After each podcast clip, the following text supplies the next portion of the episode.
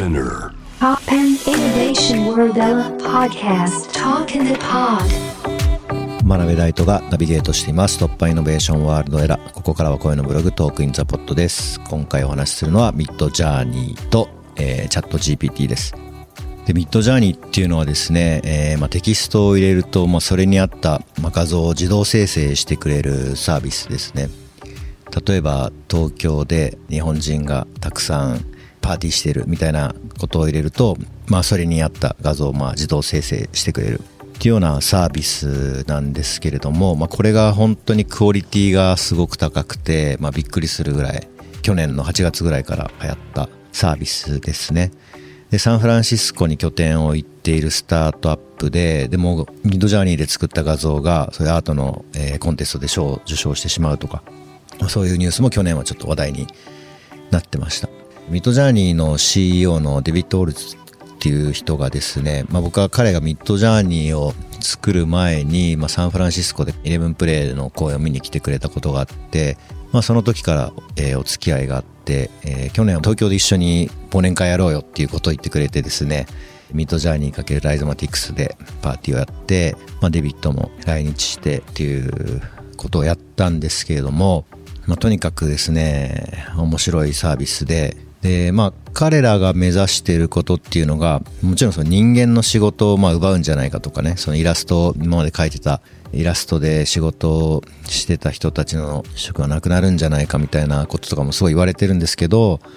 まあ、彼らがまあ目指しているところっていうのは、まあ、仕事を奪うことじゃなくて、まあ、人のまあ創造性をまあ引き出すことっていうのをまあ目的にしていると言ってます。で彼はビジネスっていうよりも、まあ、どっちかっていうと製品を作る、まあ、応用研究所みたいなことを、まあ、自身では言ってますけれども本当にその人間の想像力をどうやって豊かにするか、まあ、そういったことを研究している企業だと言っていいと思います。まあ、それがですね、なんで、まあ、流行ったかって、実は僕も、まあ、ミッドジャーニーほどすごいサービスではないですけれども、一昨年か、えー自分が教えている大学の授業でですね、そういうテキストを入力すると画像が生成されるとか、まあ、そういったことを教えたりしてたこともあってですね、ずっと注目している技術です。まあ、二つあってですね、一つは、まあ、拡散モデルっ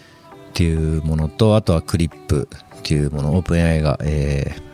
開発したクリップっていうものがあってですね、まあ、この2つがまあ大きなブレイクスルーですね実は一昨年ぐらいからサンフランシスコではもうみんながそれをやっていたっていうような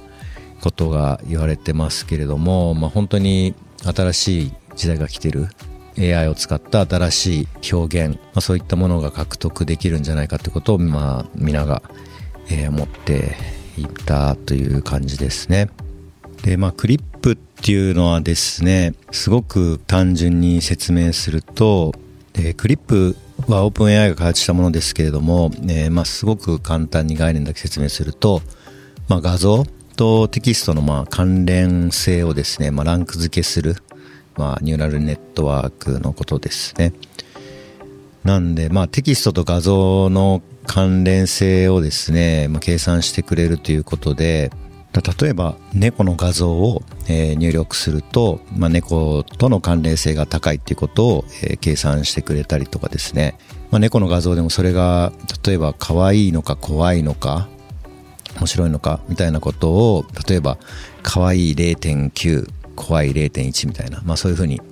数字で返してくれるっていうようなものだとちょっと概念的には、えー理解してもらえたらいいと思うんですけれども、まあ、それと拡散モデル英語だとディフュージョンモデルと言われてますけれども、まあ、これが、まあ、画像をですね AI が生成する時に非常に、えークオリティの高いそしていろんなバリエーションの画像を、まあ、高品質で生成してくれるという、まあ、仕組みがあってですね、まあ、その CLIP と diffusion モデルの、まあ、組み合わせを使うことで、まあ、お絵かき AI そのテキストを入れるとそれに合わせた画像を、まあ、生成してくれるっていう、まあ、サービスを、まあ、作ることができるようになったと。でこれはあの、まあ、いろんな example というかあの誰かが作ったソースコードとか、まあ、そういったものがたくさん一昨年ぐらいに出ていてですねテキストを入れると画像が生成されるっていうのが流行り始めたのが一昨年ぐらいですねで僕もそれ作品に使って、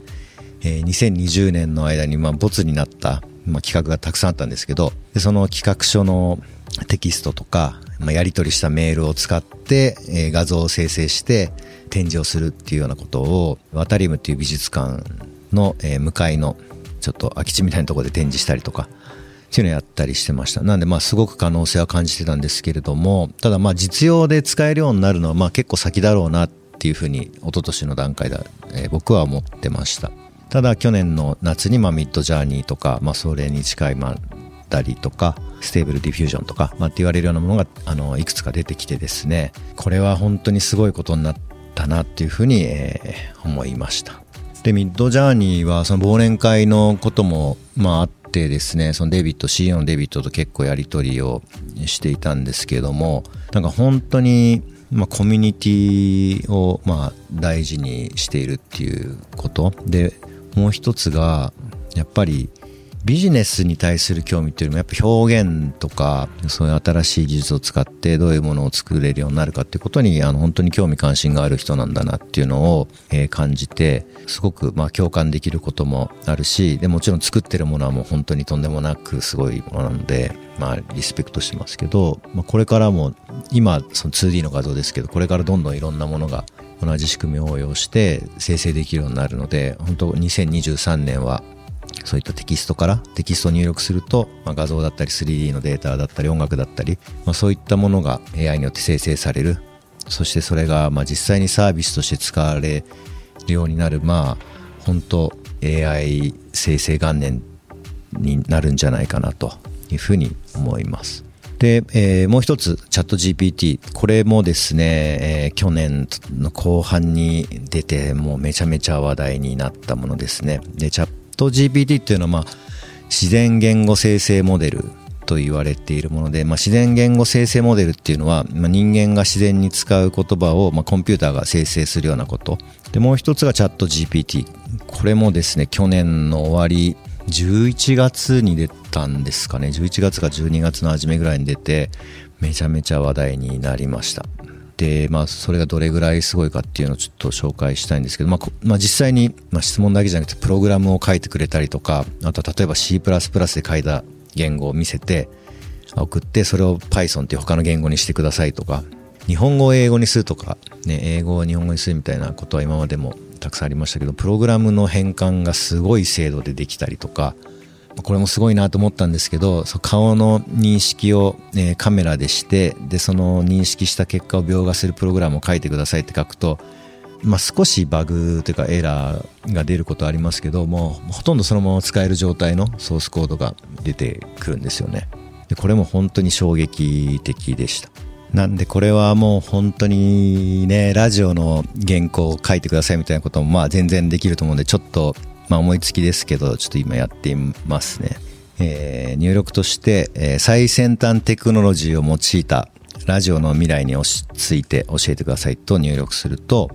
えー答えで返ってきたのが、ね最先端テクノロジーを用いたラジオの未来について考えると次のようなことが提案できます。データを活用したカスタマイズされたラジオ体験。最先端テクノロジーを用いることでラジオ局はリスナーの好みや属性、居住地域などのデータを活用してカスタマイズされたラジオ番組やコンテンツを提供することができます。これによりリスナーは自分に合わせたラジオ番組を聞くことができるようになります。とかですね、他にもいろいろ出るんですけど仮想現実や拡張現実を活用したラジオ体験とかテクノロジーを活用した新しいラジオ番組のフォーマットとかですねもうこれもポンポンポンポン出てくるんですよねちょっと最後にもう一個だけやりますけど入力で、えーお正月に読むラジオの原稿でテクノロジーに関するものを考えてください。って入力すると、えーテクノロジーがもたらす新しいライフスタイルやビジネスの変化。に今年最も注目されたテクノロジーのトレンドやニュース。3テクノロジーを活用した新しい趣味やスポーツ。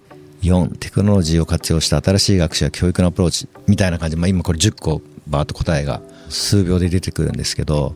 まあなんで本当に人間が答えるような人間が限っているような、えー自然な言語で、まあ、回答してくれると。まあ今もうほんと巷でも言われていることですけどもこれによって何が起きるかっていうとやっぱ Google を使わなくなる時代っていうのが、まあ、いよいよ到来するんじゃないかっていうふうに、えー言われてますね。だから Google で検索するともちろん誰かが書いたものが出てきますけど、まあ、とにかく探したいものに、まあ、すぐにたどり着けなかったりとかやっぱそこは広告の仕組みが入ってるのでなかなかうまくたどり着けなかったりするんですけれども、まあ、こういうチャット GPT みたいな仕組みでもうダイレクトに答えが返ってくると。いうのがありますね。ただまあこれは過去に作られたウェブサイトの情報をまあひたすら収集して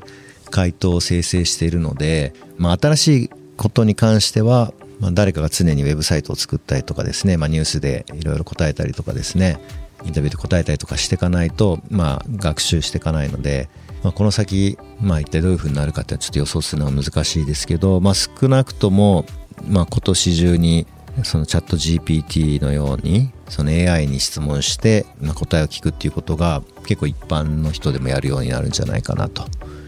いうふうに思います。なんでですね、本当に、まあ去年、まあ、一昨年ぐらいからですかね、クリプト拡散モデルとかがちょっと流行り始めたのが。で、まあそれが、えー、まあ去年話題になって今年1年かけて、社会にどんどん浸透していくんじゃないかなと思ってですね、えー、めちゃめちゃ楽しみにしています。はい。あと、まあ、ライズマーフィックスでもですね、まあそういった今試みを、まあ、やっているので、まあ、今年は何かえー、いろいろとご紹介できるかなと、えー、思います。